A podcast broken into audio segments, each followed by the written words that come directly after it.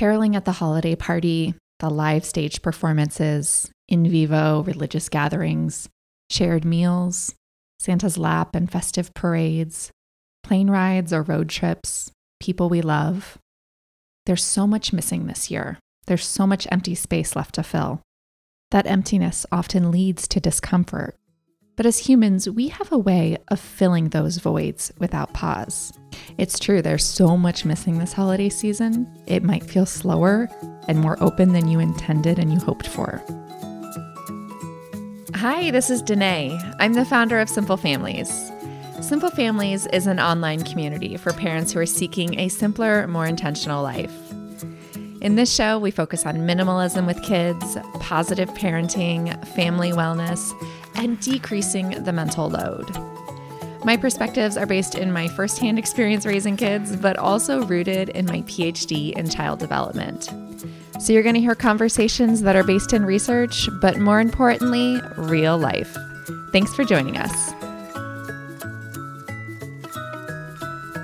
Thanks for tuning in, and I want to thank today's sponsor, Native.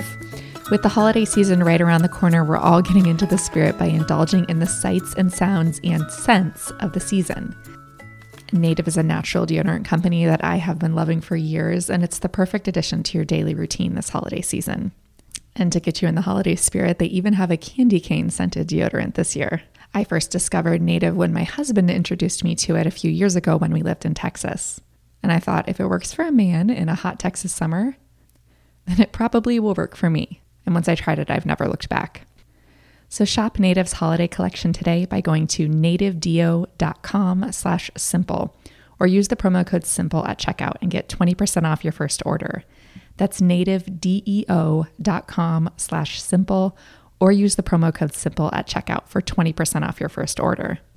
You'll definitely save the most money if you go onto their website and use the discount code, especially if you try one of their three packs.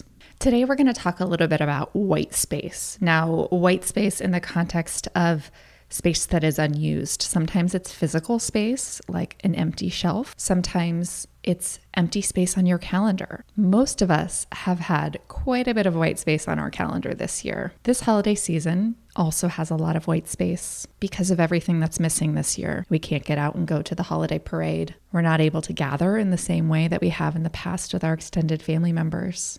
Many, many of our traditions have been disrupted, and the result is white space, which can feel like emptiness if you're not used to it. So, I want to talk a little bit about shifting that perspective and appreciating some of that white space a little bit more. This episode is going to hinge on a metaphor that may completely miss the mark. I feel like I'm about 50 50 on my metaphors. Sometimes they work really great and other times they fall really flat. So without further ado, here it is. A couple years ago, we've moved a lot. My husband and I and my family and I Back in 2012, we were living north of Chicago in Evanston, Illinois. My husband was finishing up his MBA and we were getting ready to move to Dallas, Texas. He was starting a new job and I was starting my PhD program. And it was June, and our lease was up, and we had to move out of our apartment there in Illinois. My husband was in his finals week, so I was doing the packing. And I will say that it was rather haphazard. I went and I got a bunch of cardboard boxes from U Haul and I set them around the apartment, a couple in each room, and I just started throwing stuff inside. Thoughtfully, I put the heavy stuff at the bottom, and once I had everything in the boxes, I noticed that there was all this empty space in the top. I had about a dozen boxes that were about three fourths of the way full. So, in thinking I can't leave all of the space empty, I just searched around to find some filler. So, I put a bunch of pillows and blankets and other soft, fluffy things in the top of each of the boxes. And voila, I have a dozen full boxes. So, I sealed them up and put tape on them and since we were going to be without a home for the summer until we moved to Texas, we put them into a pod. All was well until we arrived in Texas, opened the pod to find that all of the boxes had collapsed. Apparently, using a bunch of filler at the top of all the boxes did not do the trick.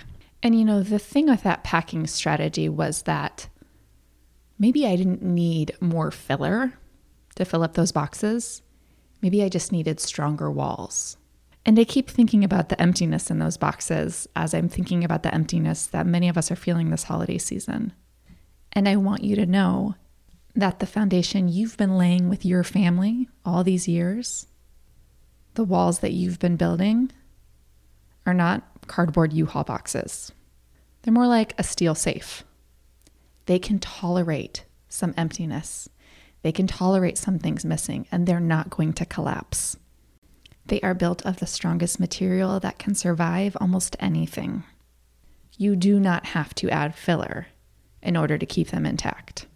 This is a lesson that I learned very early on in my career as a social worker. I was working with families who had been through unspeakable tragedies and unspeakable traumas. And what struck me the most in these families was the resilience of their relationships, the unbreakable bonds. In this holiday season, you may think that you need a bunch of filler to fill up this empty white space that your family is experiencing. But if the walls are strong, the strength of your family relationships are strong, and your relationship with yourself is strong, those walls are reinforced, they're going to be able to handle the obstacles. It's not always necessary to fill up that empty white space. I think often we view white space and time spent doing nothing as wasted time. But the truth is that that time spent doing nothing is often an opportunity to connect with people that live right under your own roof. It's time spent reinforcing and strengthening those walls. White space isn't necessarily wasted space. You may have more time for reflection and contemplation this year. A lot of us are feeling time scarcity. We're limited in the special time that we have with our children being young, and we feel pressured to make the most of it. So, if we can't honor our traditions of the past, we feel a lot of pressure to bring in new ones, especially in a year that's been filled with uncertainty and ambiguity and disappointments. This has been a year of ambiguous loss. We have lost not only people we love, but special events and traditions. We've lost income and jobs. We've lost education and favorite activities. We've lost face to face time with friends. It's been a year of mourning. And I've had many, many people ask, what do we do with the uncertainty? What do we do with all this white space? What do we do with kids who are disappointed and lost traditions? Maybe you want me to give you a whole list of fun new traditions of things that you can do at home. Or maybe you want me to give you a whole list of new holiday recipes that will bring joy to everyone in your house. But I'm not going to do that. Instead, I'm going to remind you that your walls are made of steel. You don't have to fear the white space. You don't have to search all over your house for filler. We are all learning a very important lesson. We're learning how to face discomfort with uncertainty. We're learning how to sit with this difficult white space and maybe even embrace it. We're learning what it feels like to not be able to plan six months from now. We're learning to get comfortable with discomfort. And our kids are watching us, and they're also learning that lesson. They're learning the lesson of facing disappointments. They're learning the lesson that their parents are not perfect and we don't have it all figured out. Nor do we need to pretend that we do or put pressure on ourselves to make everything magical and perfect. Magic is a word that I hear thrown around a lot around the holiday season. I just want this holiday to be magical for my kids. How do I bring the magic into this holiday season?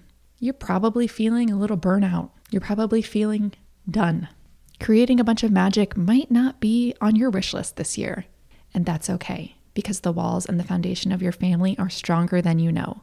This might not be the most exciting, the most comfortable, the happiest holiday season yet, but it might be the one that's teaching us the most. It might be the one that's teaching us how much we really love and value the important things in life. There's so much in life that we are not going to be taking for granted anymore. And that, in and of itself, has been an eye opening gift from 2020. So that's it for today. No groundbreaking solutions on how to bring the joy into the holiday season this 2020 or how to fill up that empty white space. Just remember that you are doing better than you know and you are more loved than you can ever imagine.